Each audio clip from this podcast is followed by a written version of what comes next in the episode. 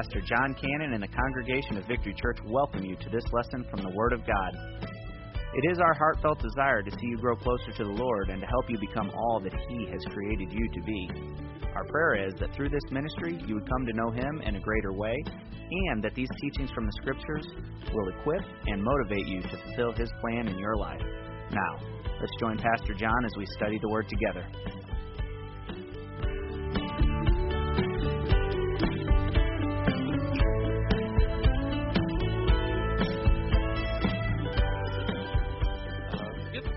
Glad you're here in the Lord's house. This is a great time of year. Uh, today is Palm Sunday. All across America, churches and Christians are gathering to celebrate, uh, to go in what is the greatest week in all of Christianity, uh, Palm Sunday, which leads, leads us into Easter Sunday, obviously next Sunday, and uh, everything that transpires in this week. I'm always challenged on Palm Sunday on what I should be preaching on because uh, you kind of get one shot, and then we have the rest of the week. And there's so much that transpired and so much that happened. Uh, but on that Palm Sunday, if you remember, Jesus came riding in. The crowds were expecting him to come riding in on a stallion, right? What did he come riding in on? A donkey. Why is that, you think? A very humble animal, right? And uh, Jesus came humbly in. Uh, the crowds, as they gathered that day, were expecting him to come in and set up a political reign and be the political king of the people, right? Rule and reign now. But his kingdom had not come. He was still and is still the king, right? Uh, but his kingdom, he is the king over a different kingdom, not just a political kingdom, uh, the kingdom of God, right? And uh, so we're certainly looking forward to seeing him one day and living in that kingdom. But really, the main reason he came was to die, to die on the cross. And if we miss that message, we've kind of missed everything about this, what we call Holy Week, or this amazing week as it unfolds. So today, I'm going to unpack a little bit of uh, John's Gospel, chapter number 19. If you have your Bibles, you can go ahead and turn there as we talk some about the crucifixion and a little bit of what was leading up to that. Uh, John's gospel is different than the synoptic gospels. Uh, the synoptic gospels are going to be Matthew, Mark, and Luke because they're very similar. John's gospel stands pretty much on its own. And what it is doing, it's portraying Jesus as the king, the Son of God, the King of the world. And, um, and you can see the differences in John's gospels versus the other gospels. So today I want to just read as we get into this message, and I've got a lot to do between now and the end of the service. I've got a message I want to try to share with you. I want us to celebrate together communion, which takes a little bit of time to serve that and uh, and go through that. But I think today's a great Sunday uh, to do that. Appreciate Miss Connie bringing in our palm branches. It adds just wonderful beauty to our our Lord's table up here. So thank you, Connie, for uh, for being very thoughtful and bringing those in today. But what a great week! What an exciting week it is, right?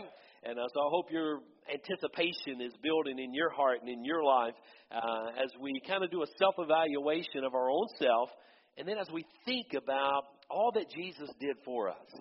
And that's really what I want you to focus on today as I share a little bit as we continue this series on the portraits of Jesus, which, by the way, I'm going to continue through Easter and probably a couple weeks after Easter. And of course, you know the portrait, I'm, the snapshot I'm going to focus on next week, right? The risen Savior, right? The resurrection. But there's going to be also more than that as well that we're going to focus on in the next couple of weeks to come. Uh, and we'll start taking a few more snapshots out of the Gospel of John uh, and just focusing on some of the things that we see in the life of Jesus Christ. So today I want to begin simply by just reading to you. Now, I typically, my default Bible, uh, whenever I'm on the platform, I use the Holman Christian Standard Bible. Uh, but this week in my study, I've, I've just been, I've gleaned out of many different translations and read many different ones. Uh, I usually always start with the King James Version and work my way to a more modern translation just to get a good understanding of exactly what is transpiring and what is happening. But then the last uh, several days, I've just been reading out of the message, the paraphrase translation. So today, I want to read to you out of John chapter 19, and I'm going to be reading out the message. And I believe I have that passage of Scripture up there for you, uh, so you'll be able to follow along with me. But let's read this, and uh, let's kind of glean and kind of let the words sink in a little as we unpack a little bit of John chapter 19. It says, So Pilate took Jesus and had him whipped. And the soldiers, having braided a crown from thorns, set it on his head and threw a purple robe over him and approached him with, Hail, King of the Jews! And then they greeted him with slaps in the face. And Pilate went out again and said to them, I present him to you, but I want you to know that I do not find any guilt or find him guilty of any crime. And just then Jesus came out wearing the thorn crown and the purple robe. Can you think about humiliating this had to be for Jesus? Knowing that he is the Son of God, knowing that he is the King of kings and Lord of lords, knowing that any time he could call down 12 legions of angels to destroy everyone, knowing with the sound of his voice he could put to silence the crowds that are there and the mockery that's taken place. I want you to realize this is Jesus. This is the Son of God. This is God incarnate in the flesh that has full authority to do whatever it is that he pleases to do. I want you to see how he willingly gave his life. I want you to see how he sacrificially stood in your place and mine and went through all of this just so we could have a hope of heaven one day. Amazing, is it not? Absolutely amazing. Pilate announced, Here he is, the man. And when the high priest and the police saw him, they shouted in a frenzy, Crucify! Crucify! And Pilate told them, You take him. You crucify him. You see, Pilate really didn't want anything to do with this, right? He's trying to do everything in his power to overturn this verdict that the crowd has quickly jumped on and simply to crucify Jesus. And Pilate told them, You take him, you crucify him. I find nothing wrong with him. And the Jews answered, We have a law, and by that law he must die because he claimed to be the Son of God. And when Pilate heard this, he became even more afraid or more scared. And he went back into the palace and said to Jesus, Where did you come from? what a great question, right? I'd love to unpack that one, but we've got we've got a lot to do today. Jesus gave no answer. Pilate said, You won't talk? Get this now. Don't you know that I have the authority to pardon you and the authority to crucify you? Jesus said, He's going to speak up now. He says this You haven't a shred of authority over me except what has been given you from heaven. That's why the one who betrayed me to you has committed a far greater fault. And at this, Pilate tried his best to pardon him, but the Jews shouted him down. If you pardon this man, you're no friend of Caesar's, and anyone setting him up himself up as king defies Caesar. And when Pilate heard those words, he led Jesus outside and he sat down at the judgment seat in the area designated Stone Court in the Hebrew Gabbatha. And it was the preparation day for Passover. The hour was noon. And Pilate said to the Jews, Here is your king. And they shouted back, Get this now. What a calloused group of people. What a hardened, calloused, self centered, prideful group of religious leaders in that crowd that day. They shouted back, Kill him! Kill him! Crucify him! Pilate said, I am to crucify your king? And the high priest, which is the religious leader of the day, the high priest answered, we have no king except what? Caesar. And Pilate caved in to their demand and he turned him over to be crucified. They took Jesus away carrying his cross, and Jesus went out to the place called Skull Hill. The name in Hebrew is Golgotha. And when they crucified him, and with him two others, one on each side, Jesus in the middle, Pilate wrote a sign and had it placed on the cross, and it said, Jesus the Nazarene, the King of the Jews. And many of the Jews read the sign because the place where Jesus was crucified was right next to the city. And it was written in Hebrew and Latin and Greek. And the Jewish high priest objected. Don't write, they said to Pilate, the king of the Jews. Make it, this man said, I am king of the Jews. Pilate said, What I've written, I've written. And when they crucified him, the Roman soldiers took his clothes and divided them up four ways, to each soldier a fourth. But his robe was seamless, a single piece of weaving. So they said to each other, Let's not tear it up. Let's throw dice to see who gets it. This confirmed the scripture that said they divided up the clothes among them and threw dice for my coat. The soldiers validated the scriptures. And while the soldiers were looking after themselves, Jesus' mother, his aunt, and Mary, the wife of Clopas, and Mary Magdalene stood at the front of the cross. And Jesus saw his mother and the disciple he loved. Now pay attention to that phrase. Jesus saw his mother and the disciple he loved standing near her. Who is this disciple that he loved? It was John, right? Who is writing this? It is John, right? He's almost writing in third person here, but as a matter of fact, that's a great study. If you ever want to dig out a good study, that's a great study. Uh, you'll find that phrase only mentioned in the Gospel of John. You won't find that in Matthew, Mark, nor will you find that phrase in Luke.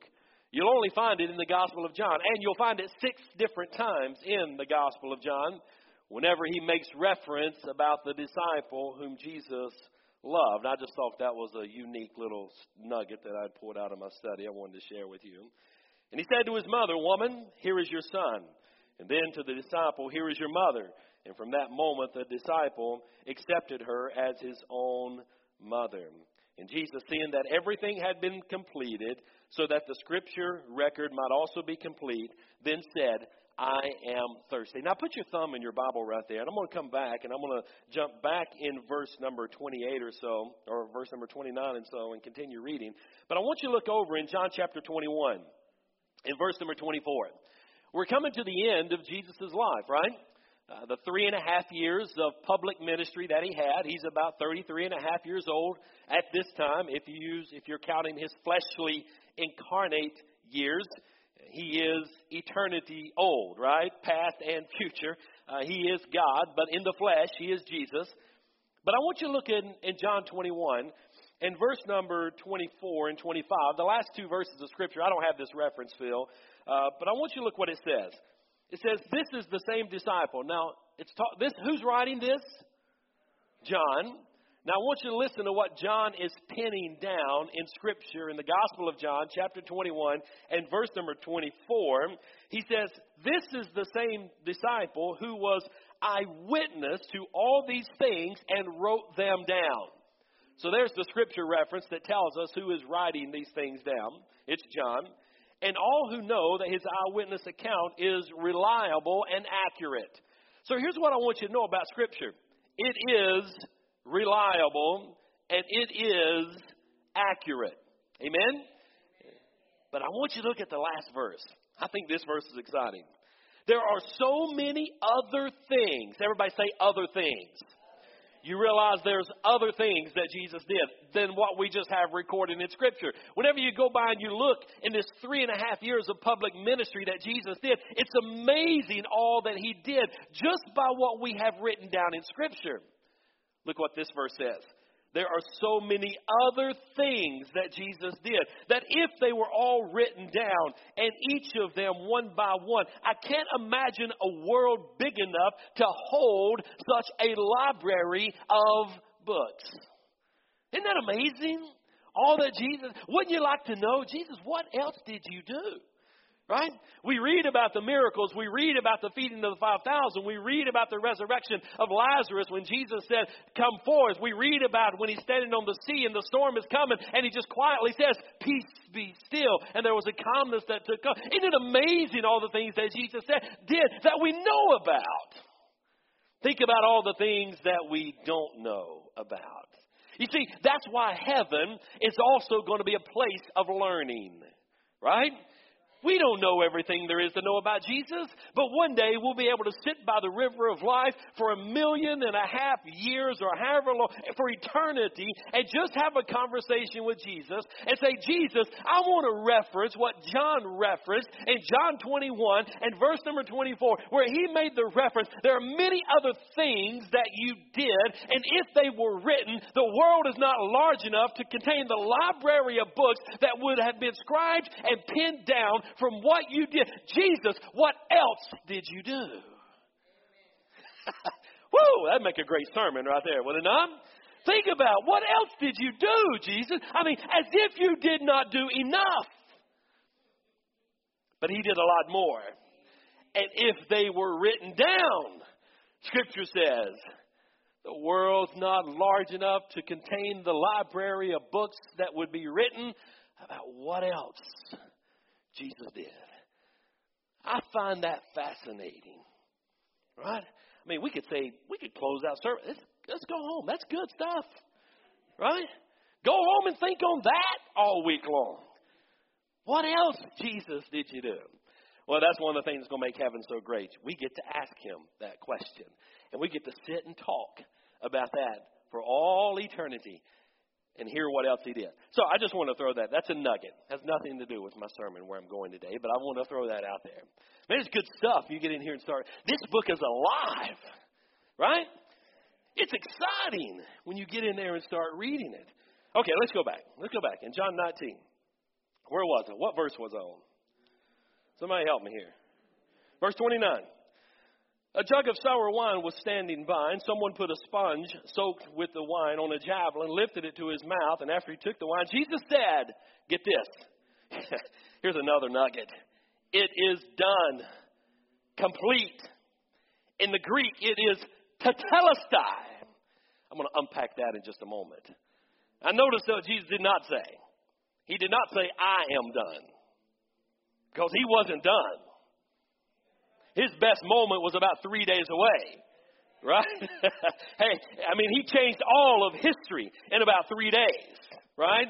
Every non believer, non Christ follower that's out there, every agnostic that's out there, every unbeliever that is out, there, every time they look at their watch or look at their smartphone and they see the date, March, what is it, 25, 2018, you know, that goes all the way back to the resurrection date when Jesus changed history and time as we know it, right?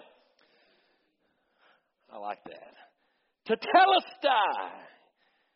It, not I, am finished. It is finished. What is the it? I'm not sure I'll get there today. I may have to come back and unpack this next week, but man, that's good stuff. Then the Jews, since it was the day of the Sabbath preparation, and so the bodies wouldn't stay on the crosses over the Sabbath, and it was high holy day that year, petitioned Pilate that their legs be broken to speed the death and the bodies taken down. And so the soldiers came and they broke the legs of the first man crucified with Jesus and then the other. But notice, when they got to Jesus, they saw that he had already died. So they did not break his legs. And one of the soldiers stabbed him in the side with a spear, and blood and water gushed out. And the eyewitness to these things has presented an accurate report. He saw it himself and is telling the truth so that you also will what? Believe. You know, the whole reason of John writing the gospel is so that you would believe. I like how he's writing somewhat in third person here. The one that was the eyewitness, the one who saw all these things the one who is accurate in what I am recording, has written this down so that you could be religious? No. So that you could have deep theological words and expressions to influence people with? No. So that you could be somewhat of a religious Pharisee and be above others that are unbelievers? No, just simply so you would believe. I like that. These things that happened confirm the scripture. Now get this, not a bone in his body was broken. And the other scripture that reads, they will stare at the one whom they have pierced. So everything that is transpiring here is fulfilling Scripture. A lot of it in the Old Testament. Now, here's something you need to know. Jot this down. It's not in your sermon notes, but you need to know this. The Old Testament is the New Testament concealed. The New Testament is the Old Testament revealed. Now get that. The Old Testament is the New Testament concealed. There's metaphors, there's figures, there's analogies, there's different things. They all point to the person of Jesus Christ. The Old Testament, and the, one of the best studies, biblical studies you can ever have, is to go into the Old Testament and look for portraits of Jesus in the Old Testament. They are there, my friends. Matter of fact, this portraits and snapshots of Jesus sermon series that I'm doing could go from now and probably a couple years because you could go all the way back in the Old Testament and you'll see Christophanies and you'll see different pictures of Jesus and metaphors of Jesus back in the Old Testament. So the Old Testament is the New Testament concealed and the New Testament is the Old Testament revealed. It's not one or the other, it's both and. They both are the full canon of Scripture. Not my last name canon. I didn't, I'm not that vain, right? C A N O N, the full conglomeration of the Word of God brought together. It's the Word of God brought together. These things that happen confirm the Scripture. Verse 38. After all of this, Joseph of Arimathea. Now get this. This is more stuff to preach on and unpack and think about. When people say, I, I just read the Bible and I don't get anything out of it, I'm like, how do you do that? How can you not get anything? I'm just I'm just reading. I can't get past the reading of it without stopping and expounding some. It's amazing all that's here. Let me tell you why. Because the Word of God, it says in Corinthians, and you know this, is what? Spiritually discerned. You see, the Holy Spirit who led John is the same Holy Spirit that leads, lives in us as believers, and we have the author of the book living in us, and part of the job of the Holy Spirit, according to John 14, 15, and 16, is to illuminate the Word of God so that we have understanding of what's taking place whenever we read it. Have you ever read a great book? Right now, the men's small group is doing a, uh, a study on the 21 irrefutable laws of leadership with John Maxwell. And as you go and you read the, uh, the books and the writings of John Maxwell, I don't know about you, but every time I'm reading that, I think, man, I would love to sit down with John Maxwell one on one and just spend some time talking because of what he's writing is so great. Do you guys, do you realize the author of the book that I'm holding, that we call the Bible, the inerrant, infallible, inspired Word of God, do you realize the author of that book lives within you? The author of the book you want to know anything about it? Ask him. You have access to the author 24 7, 365, any time of the day or night. You can say, Lord, what does that mean? And the Holy Spirit's job is to illuminate, to bring delight, to help you have understanding of what has been pinned down here. Okay? There's a lot of things that hinder that, and I won't go and unpack all of that, but that's another message in and of itself. I don't know how in the world people say they call to preach, they don't know what to preach. Really?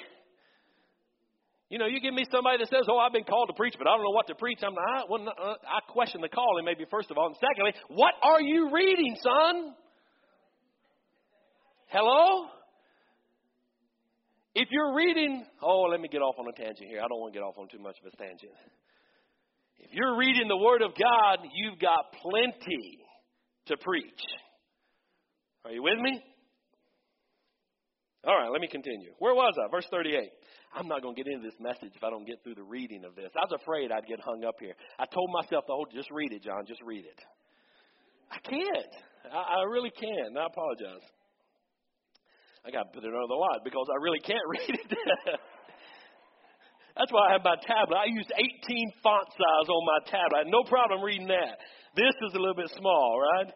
So let me go here. Verse 38. After all this, y'all stop laughing. It's called getting old, right? I have those no line progressive bifocals. Anybody know what I'm talking about? So you got point, you know, you got pointy nose, right? Does anybody have a clue what I'm talking about? All right, point the nose. Here we go. After all this, Joseph of Arimathea, his, he was a disciple of Jesus. Now get this. Here's, here's where I got hung up. He was a disciple of Jesus. What's the next phrase? But what? Secretly. I wonder how many secret disciples we have in church today. I wonder how many secret Christ followers we have on the job today. I wonder how many are afraid to say, I am a follower of Jesus Christ today. Joseph of Arimathea was a great man. He was a good man. He's mentioned in Scripture. He did a noble thing. The Scripture says he was a secret disciple. Right? I think the church today has a lot of secret disciples running around. Don't be that person. Stand up for Jesus, right? Let everybody know you're a Christian. Don't be ashamed of that today. And I know, really, I, I, really, I understand. I know it's not politically correct today to say that I'm a, I'm a Christ follower. I know it's not politically correct today to say that I believe in John 14, 6. Do you know what it says? Jesus said, I am the way, the truth, the life. No man comes to the Father except by me. There's some divine authority in that verse. There are some divine imperatives in that verse. He did not say, I am a way. He said, I am the way the truth. You want truth? You're only going to find it in Jesus. I don't care what other religions are out there and what they may claim. They, listen, Jesus is the only one in any religion that had brought himself back from death. Are you with me? You can go visit the leaders of other religions and you'll visit their tomb or their graveside or what, and they can build it as beautiful as they want to build it, but I'm telling you, they're still there, buried. Are you with me?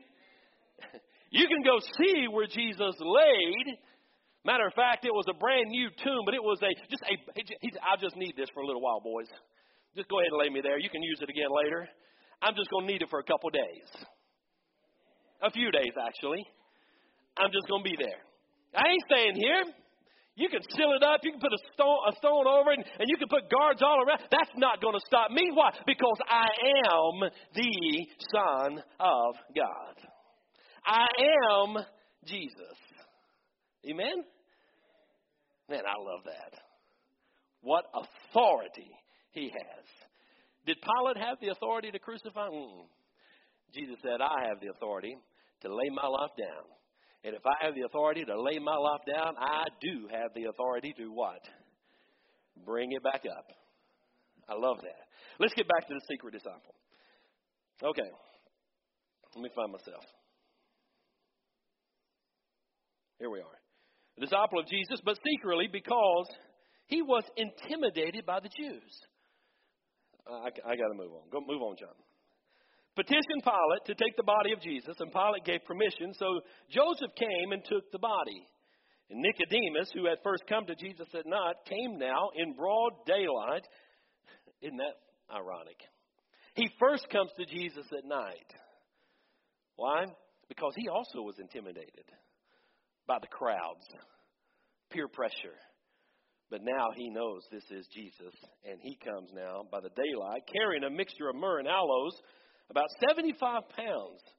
And they took Jesus' body and, following the Jewish burial custom, wrapped it in linen with the spices. And there was a garden near the place he was crucified. And in the garden, a new tomb, get that, new tomb, in which no one had yet been placed.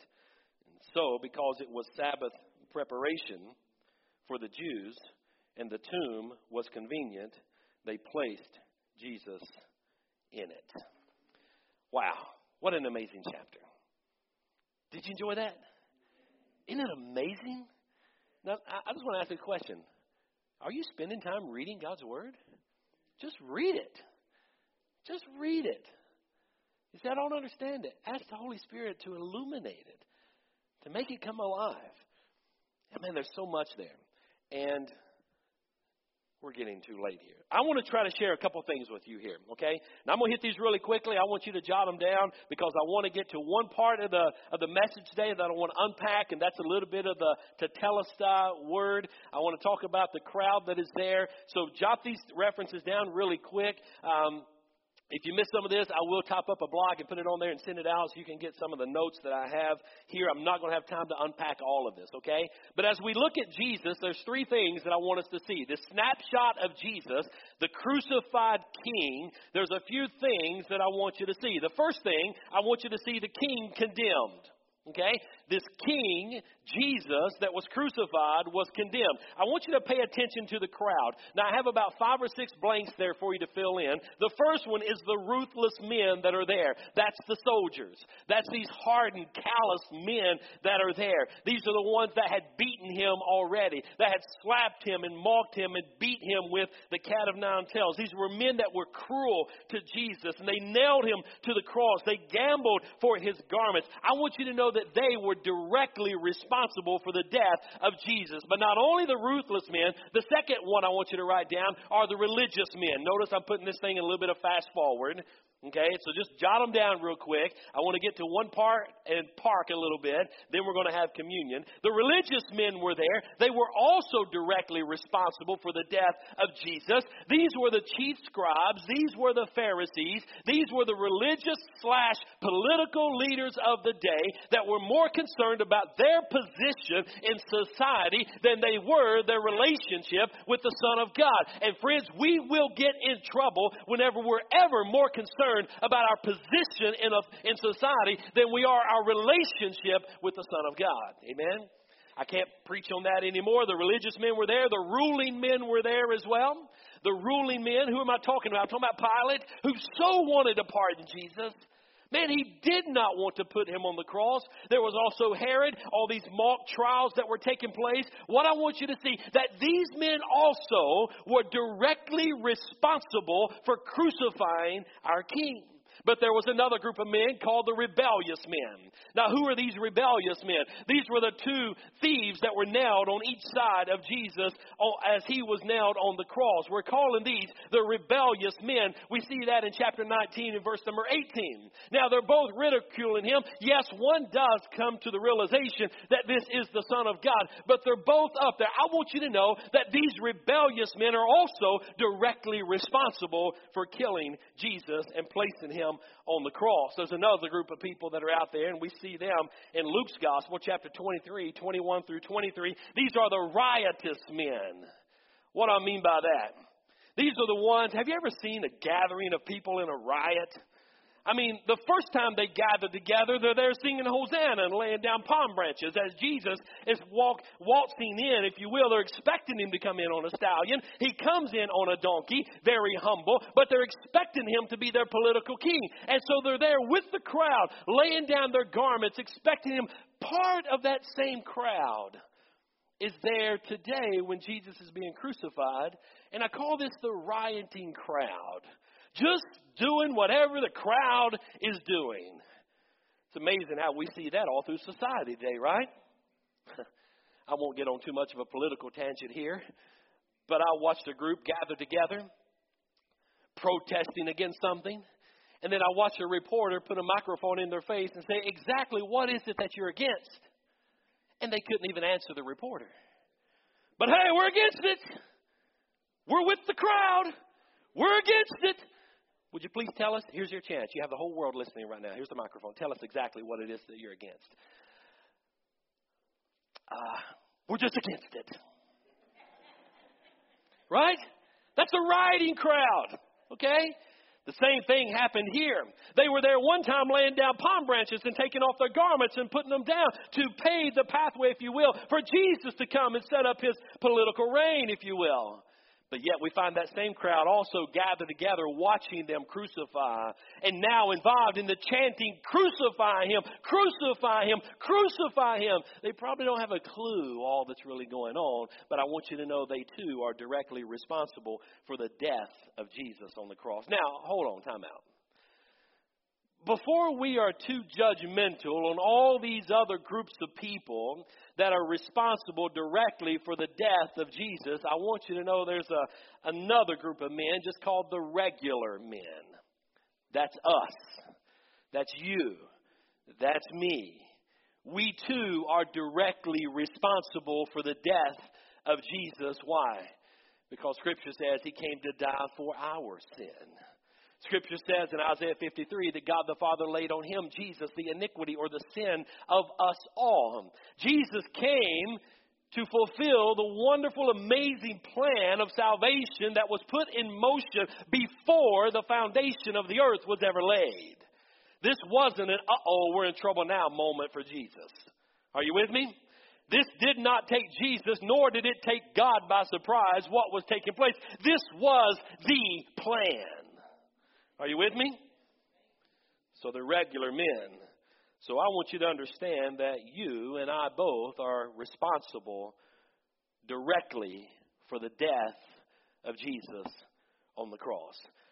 I want you also to look at the crucified king. Now, I'm not going to have time to really unpack all of this, but can you imagine the crucifixion? Can you imagine after he had been beaten? And the scripture says in the Old Testament that he was so marred after the beating that you could not even tell it was a man. His, his, his intestines, his, and I'm not a, I'm not a medical person, I'm not a blood person, when Brad dislocated his shoulder playing first base, and I was pitching for our church softball team, and Tracy Lauderdale is massaging it and putting it back in joint. I go over there to see what's wrong with Brad, and Tracy, oh, his shoulder's out of joint. Let me put. I'm, whoop, I'm going to third base. I went over to third base and I just prayed. Let me know when you're done. Pop, pop. Everything's good. Okay, now I'm back on the scene. So I'm not a medical person. Okay, so I don't know all the medical jargon. I, I just don't. I don't like to look at pictures you know, my my kids and my wife, my family, they're all crazy. They'll look at this stuff and they'll look at these pictures and they'll see these. And even Dave's going to have surgery and he watched a YouTube video of a knee surgery. Why do you do that stuff, right? Right? You put those images in your brain, they never leave. So I don't even want to look at it, right? I don't want to see it.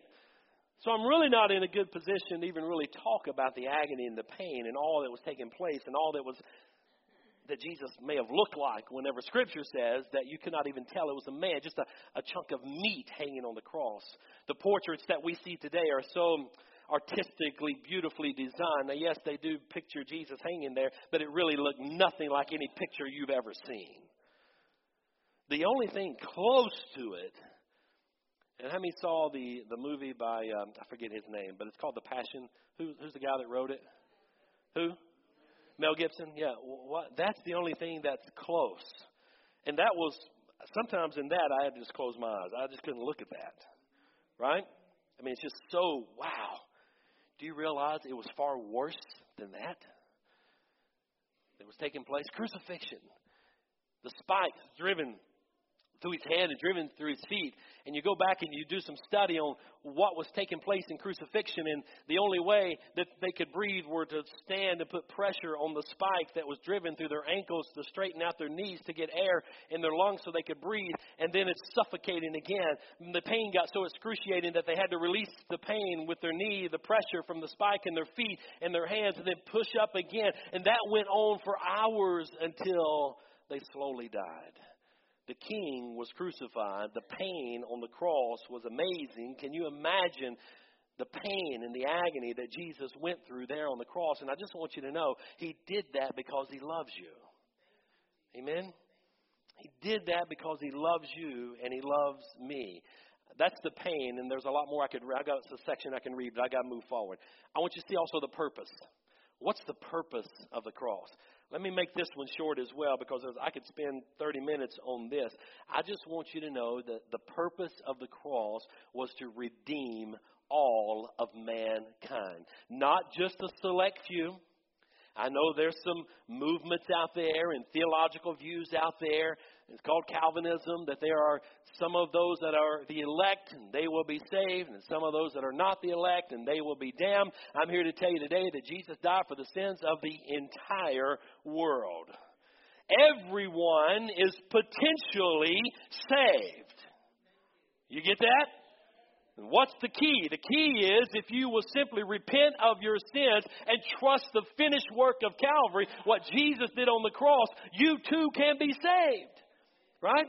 So the purpose of the cross is that while we were yet sinners, Christ loved us and demonstrated his love for us on the cross that we too could be saved. Amen?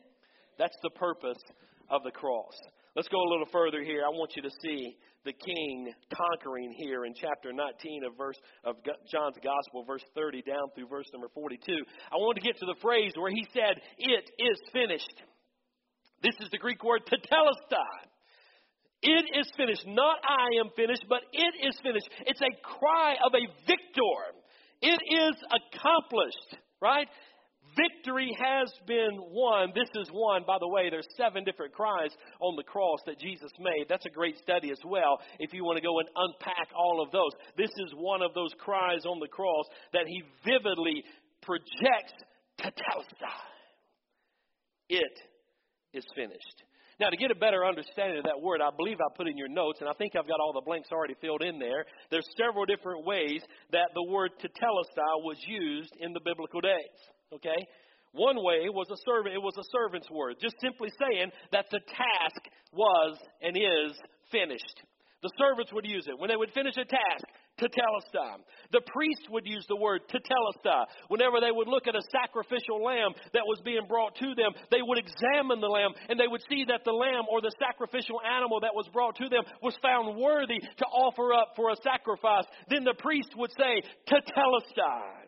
It is finished. It was also a farmer's word. Whenever the farmer would be birthing an animal or assisting in the birth of an animal into his farm animals, if you will, and one would come forth and it would be a perfect specimen of its mother. He would say, Tetelestai, it is finished. The birth of this animal has come forth. It was also an artist's word that an artist would use once the drawing was rendered and the painting was complete and there was nothing else that could be done to make it more beautiful or more complete. The artist would step back and say, Tetelestai, it is finished. It's also a word that merchants would use. Now get this one. There was a bartering between between the merchant and, and the buyer, and, and they would be bartering back and forth, haggling out a deal, if you will, on purchasing an item. When they both would get to the place where both were satisfied, the merchant would then step back and say, Tetelestai.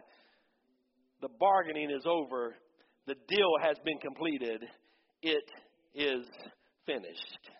What an appropriate word for Jesus to say while he's on the cross. When he's standing there hanging on the cross, and after the suffering has been done, right before he bows his head and dies, he says, Tetelestai, it, not I, it is finished. The amazing plan of salvation that Scripture tells us was put in motion and put in place before the foundations of the earth. It, that is finished.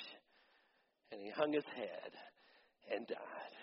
What an amazing word, that word tetelestai. That's a little bit about the cry on the cross. Then there was the completion on the cross when he said, It's finished and it's done. Then there was the continuation to where he went and he was laid in an empty tomb and buried there.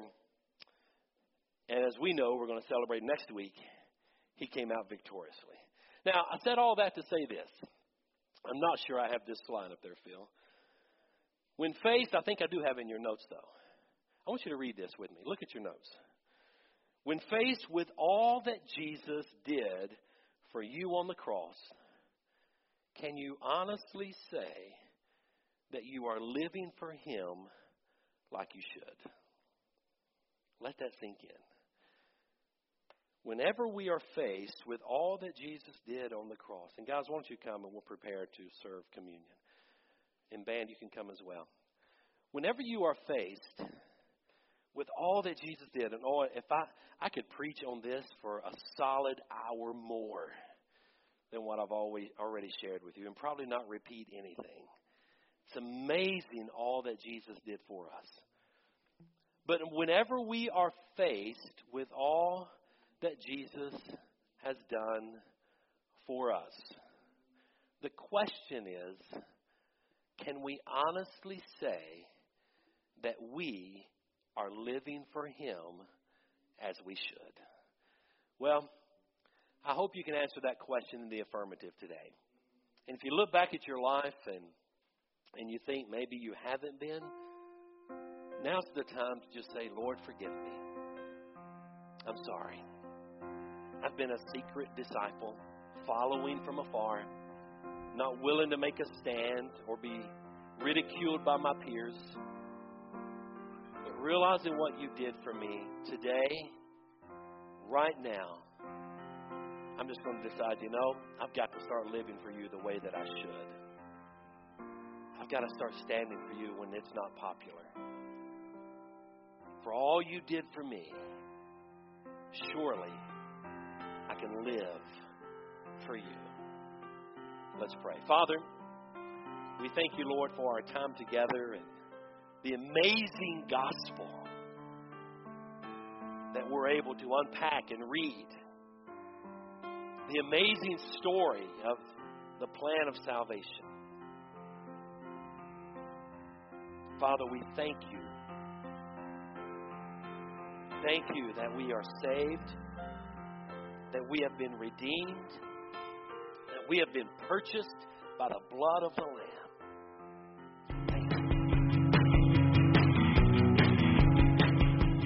Well, thank you for joining us for this lesson from the Word of God.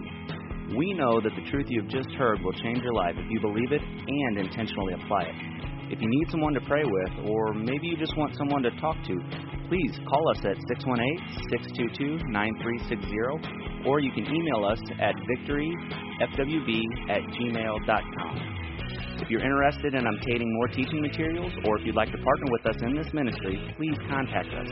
You can email, call, or send a request to 223 Scott Troy Road, O'Fallon, Illinois, 62269. And again, we thank you and are glad you could join us.